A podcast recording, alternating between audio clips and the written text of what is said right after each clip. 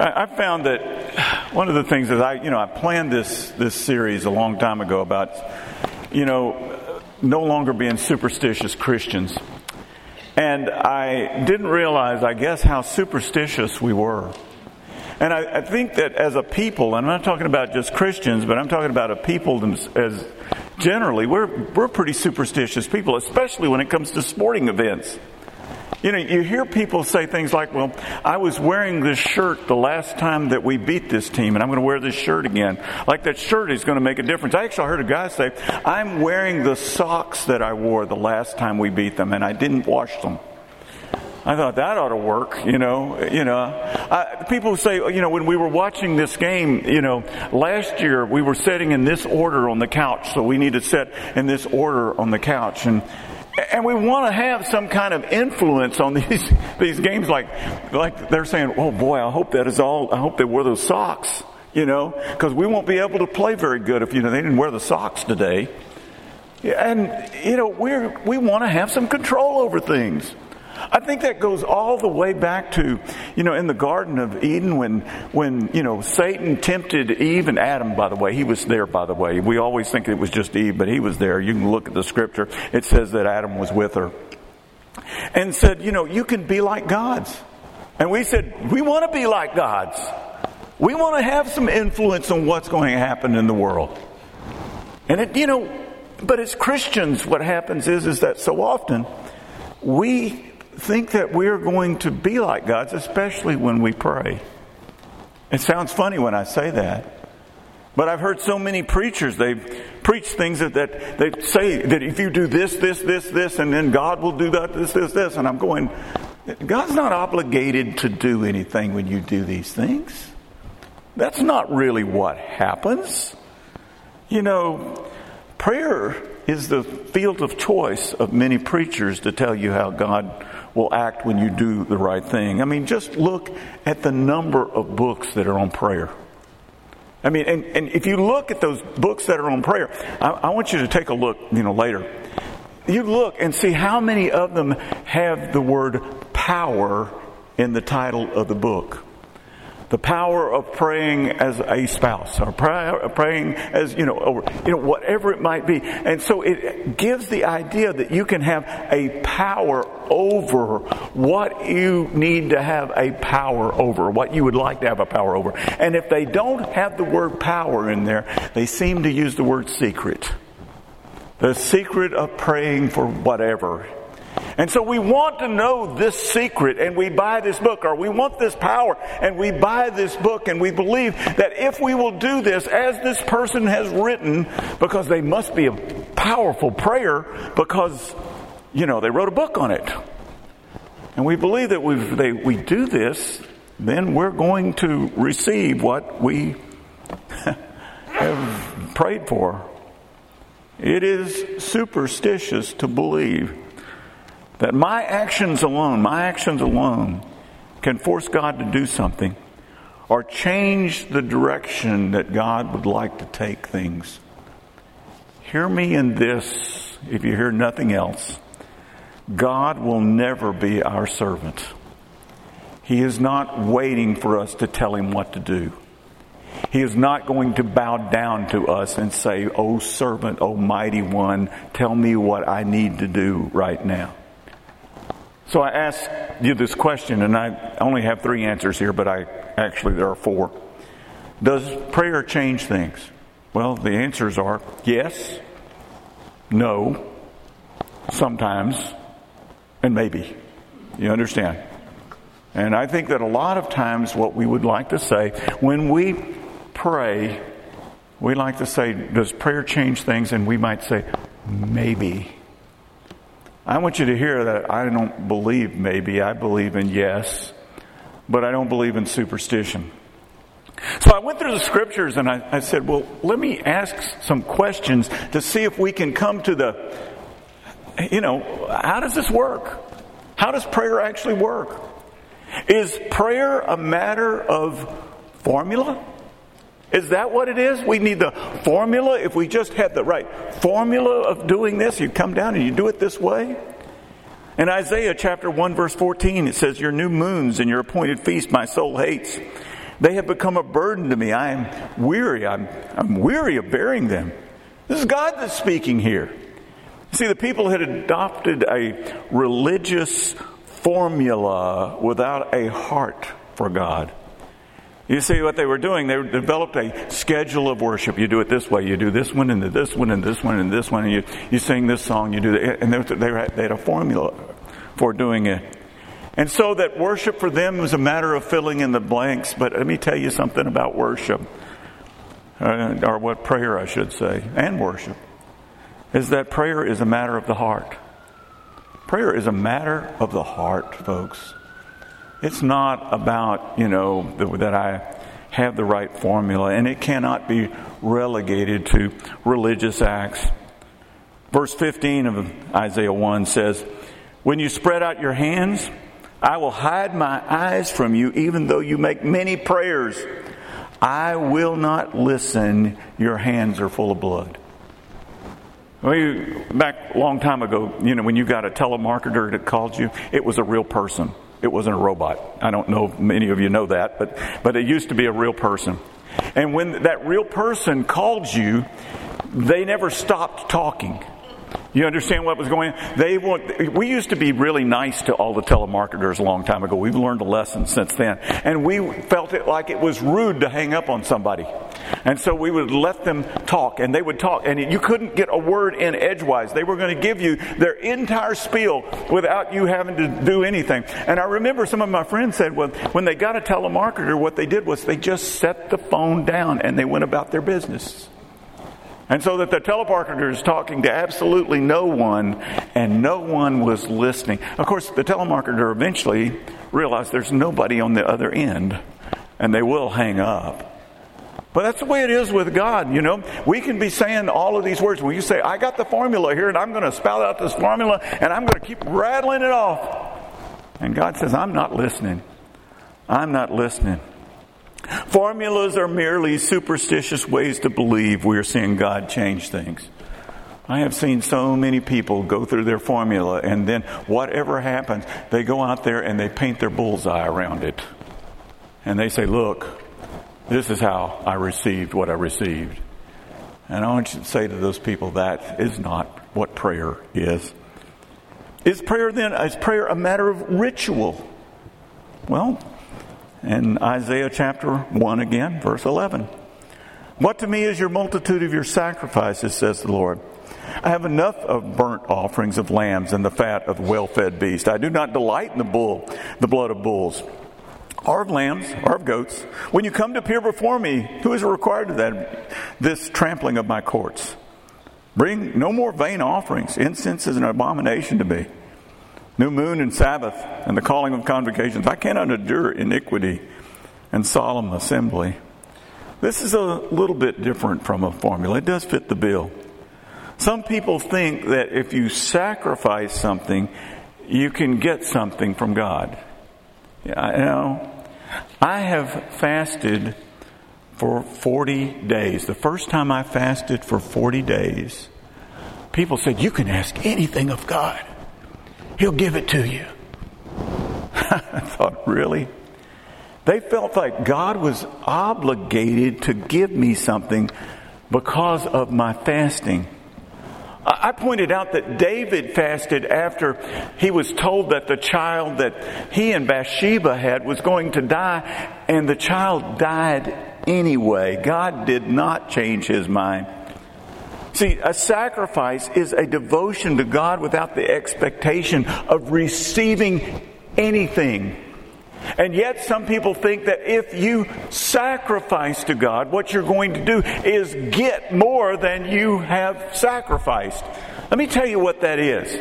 When you believe that your sacrifice is going to receive more than you have sacrificed, that is not sacrifice, that's an investment. That's how we invest. That's not sacrifice.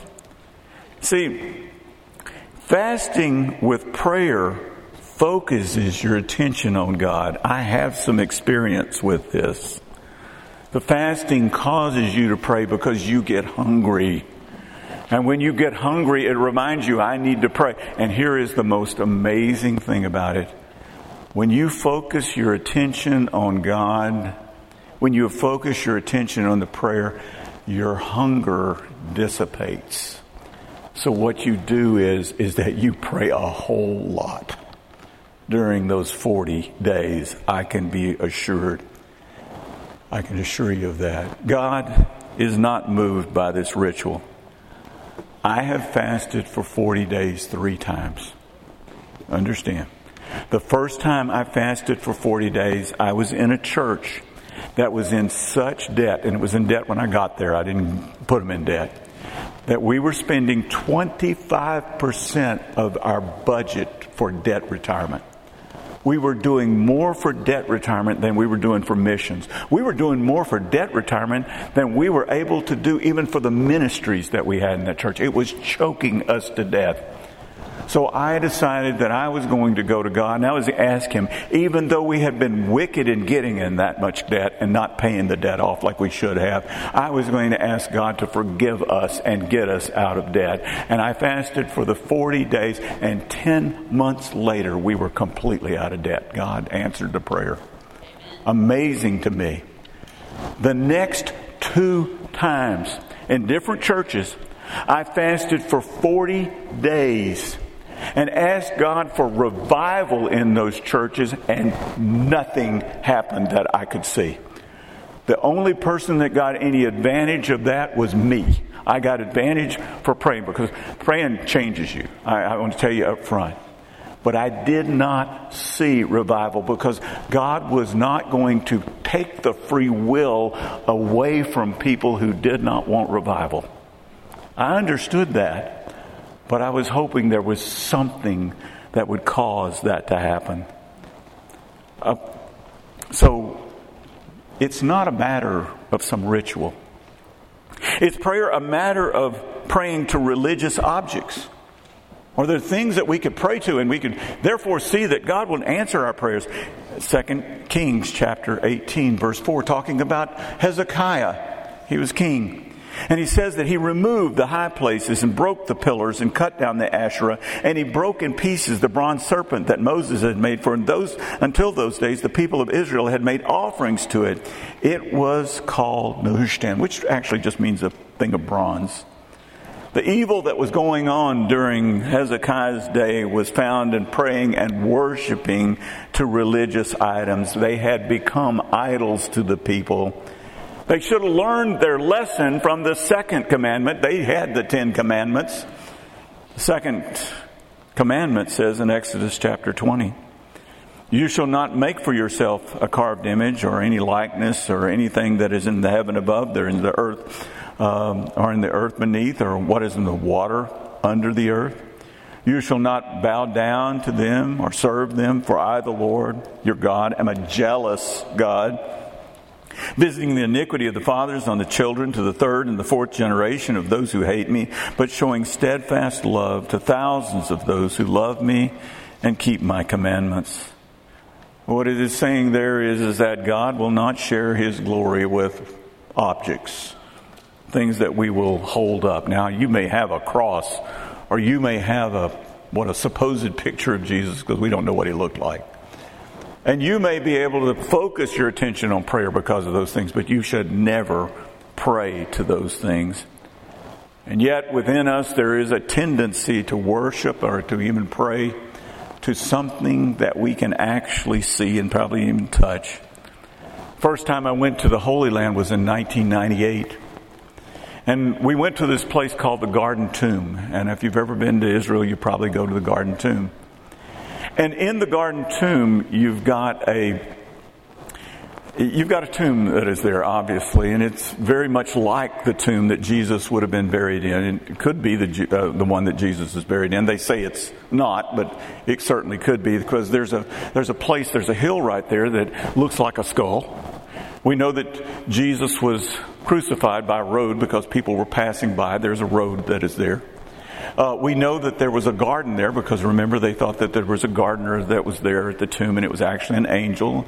And so there's a garden there. They found a wine press and they've also found a 250,000 gallon cistern that was there so they, they could, you know, water the, the, uh, the uh, grapevines and such that were there. They know that when they go into the tomb, it was, by the way, it was a rich man's tomb, and in this tomb they turn to the right. You go in this tomb, it's turned to the right. There is a cross that has been painted on that wall from, I mean, from, I don't know if it's millennia back, but from a long, long time, uh, hundreds of years before, because it's very, very faint that is there. You know that people have worshiped in there. You know that in that tomb that as you go in there, you can see that where the, the, the person was to be laid, they have quickly cut out the end of the, uh, of both ends of the, of the place where that person would have been laid because the person who is being buried there is not the person it was designed for because they had to make it a little bit longer. And you know that. And you, you can go in that tomb, you can see that it's not finished. They never the other side is not completely finished. So it was hastily done. You know all of that kind of stuff. And the guy that was there, British, the British actually run it. And I remember him saying, But do we know this was the tomb that Jesus was buried in? And he says, No, we do not. And he said, But it doesn't matter because he's not there. And I thought, that's great. But that's not all he said. He said, We do not worship tombs or stones. And if we see you in there worshiping those that tomb or those stones, we will throw you out. I said, That's pretty strong. Because if you go to the Church of the Holy Sepulchre, which there supposedly is the site, you will come right outside and you'll find that there's this big rock that they say that Jesus was taken down off the cross on it and was laid there. And you will find people there worshiping that rock. You'll find them taking off even pieces of their clothing, rubbing it on that rock like they're going to get some kind of a special blessing out of that, and worshiping right there in that place. And it is not what the scriptures tell us we need to do. See, we worship and we pray to a risen Savior, not some rocks, not some crosses, not some statues, not any of that. We have a risen Savior that we can go to. Is then prayer, is prayer a matter of words that are said? You just need to say the right words when you pray. Well, Matthew chapter 6 verse 7, Jesus was talking about this. He says, when you pray, do not heap up empty phrases as the Gentiles do, for they think that they will be heard for their many words. See, what they're we're saying is if you say the right words, if you say them in the right way, if you do it long enough, then what you will find that God will do what you want Him to. I think you know by now what I said before. Prayer is a matter of the heart. Now, I want to tell you that praying all night is not magical. But I have prayed all night several times. Now, here's my problem. Uh, you probably don't know this, but I'm a talker. And I talk a lot. And when I go to God, I mean, let me tell you something. You go into a church and you don't have any lights on, you don't need any lights to pray. Churches are creepy places in the middle of the night. But I talk. And I talk and I talk and I talk and I talk and I talk and I talk. And somewhere down the line I stop and God says, I didn't think He would ever stop. And that's when the miracle really starts to happen. You see, what happens is, is that at that point I have nothing left to say, and God has say to me, and I have literally, and I know that I have not, I didn't hear it with my ears, but I have heard God speak. But He had to wait till I got through. It wasn't about my many words that He spoke. It wasn't that by my many words that He answered my prayers. It's when I finally stopped that He answered my prayer. I heard a preacher one time say, if Jesus hadn't said Lazarus' name when he said, Come forth, you know, all of the people in the tombs would have come out. I go, Oh, come on, really? You think it is about the verbal words? And that's going to get around God's purpose? But that's exactly what people are saying when you have to say certain words. The Lord's Prayer is example of prayer. It's not a prayer to get what you want. No, it is not by your many words that you'll get what God wants you to have or what God will answer. Prayer seeks to align us with God's will. We should learn that from the Lord's Prayer. It says in Matthew 6:10 it says your kingdom come your will be done on earth as it is in heaven. This is the very first request in the Lord's Prayer. It focuses all of the rest of the requests that are there. We should even learn that from Jesus in the Garden of Gethsemane because within a few hours he's going to be tortured and then he's going to be crucified. And he prays in Matthew 26, verse 39, and going a little farther, he fell on his face and prayed, saying, My Father, is it possible? Let this, if it is possible, rather, let this cup pass from me. Nevertheless, not as I will, but as you will. Now, I will say this, folks. If there was anyone that should have known the right formulas, the right rituals, the right objects, and the right words, wouldn't it have been Jesus? And yet he was praying what? I want to line up with the Father. That's what he was praying. Jesus' concern was simply that. It's also the reason that I pray all night sometimes. Because, he, because it takes more than a few words on my part to line up myself with what God really wants to do. I know that a lot of people don't see the value of praying for a long time, but I can tell you when you pray for a long time like that, you understand I am going to line up with God somewhere down this line. That's why you do it, not because of the many words. When I was a kid, they used to have this commercial on TV. There was this a shampoo called Prell. And they would take the Prell bottle and they would take a pearl and they would drop it in that Prell bottle and they would show you how thick the pearl, I mean, how thick the shampoo was because so how far it took to get down to the bottom, how long it took to sink in. I'm going to tell you something, folks. God's will for me sometimes takes a long time to sink in. But that's what prayer is really about. For God is always sovereign. There is nothing that will keep God from accomplishing His will. Job chapter 42 2 says, I know that you can do all things and that no purpose of yours can be thwarted. Some people are going to look at that and say, well, then if God's going to do what God's going to do, then why should I even bother praying? Well, let me ask you, when does God know you're going to pray? When is it that God knows that you are, what your prayer is going to be? Is it at that moment or is it at a different time? Psalm 139 1 says, O Lord, you have searched me and you, and known me. You, you know when I sit down and when I rise up, you discern my thoughts from afar. You search out my path and my lying down and are acquainted with all of my days. Even before a word is on my tongue, behold, O Lord, you know it altogether. What he's telling us there is, is that God knows your prayer before the beginning of time. And God has heard your prayer before the beginning of time. He knows that you are going to pray and He has already answered that prayer. But He also knows if you never did pray too. Do you understand? He already knows that. And so it doesn't mean that He'll give you what you want, but I, will tell you, He has considered your prayer already at that time. It says in Matthew 6 8 says, You think you're going to be like those Gentiles? It says, Do not be like them. For your Father knows what you need before you ask Him. How does He know that? Well, He knew it before the beginning of time, remember? That's when He found out about it. Nothing ever occurred to Him. It began, He knew it from the very beginning. See, prayer is therefore a partnership with God, with us being the minor partners. That's what prayer is. For God's power is used consistently with who He is. Now, what I'm going to read to you is a long passage. And I thought about telling you the story, but I want you to have the Word of God kind of hit you in the face for a second.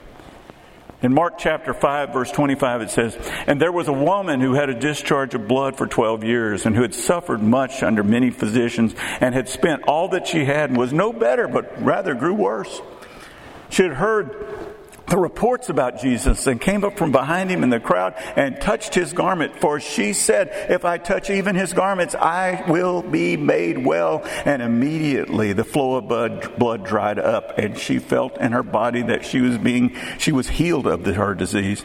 And Jesus, perceiving in himself that power had gone out from him, immediately turned around in the crowd and said, Who touched my garments?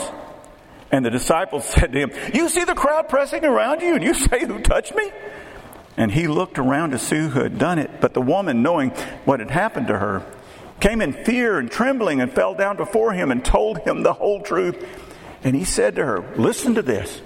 Daughter, not your touching me. He said, Your faith has made you well. Go in peace and be healed of your disease. So we have a woman as a problem that she can't fix and she can't find anybody else who can fix it. She hears of Jesus and she knows who he is. A lot of people didn't know who he was. You see, a lot of people would thought that Jesus is only a holy man. Now, if he was only a holy man, then what would happen is she was considered unclean.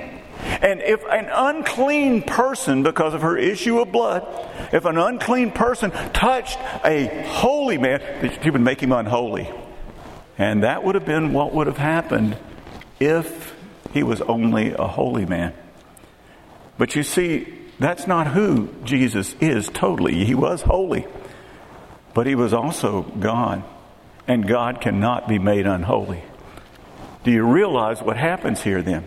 If you touch his outer garment, it says there, that would have been his prayer shawl that he would have had around him. That would have probably been the most holy thing that you could have touched. You would, if you would have touched that, you know what happens? Since he can't be made unholy, he can't be made unclean, she must be made clean. That's the faith that she had. Do you see the faith that is there? She knew him more than simply a holy man. So when God acted in this, it was consistent with who he is in other words, God will not act in the intent of temptation, sin, lies, or anything else that goes against who He is. God is always the same, and He will always act in His holiness.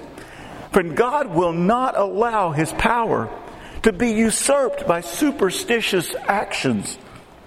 For God wants us to walk with Him. I say that so many times to you guys, but I wanted you to get it. God wants us. He's not going to come and walk with us in our sinfulness. He wants us to walk with Him. Micah 6 8 says, He has told you, old man, what is good.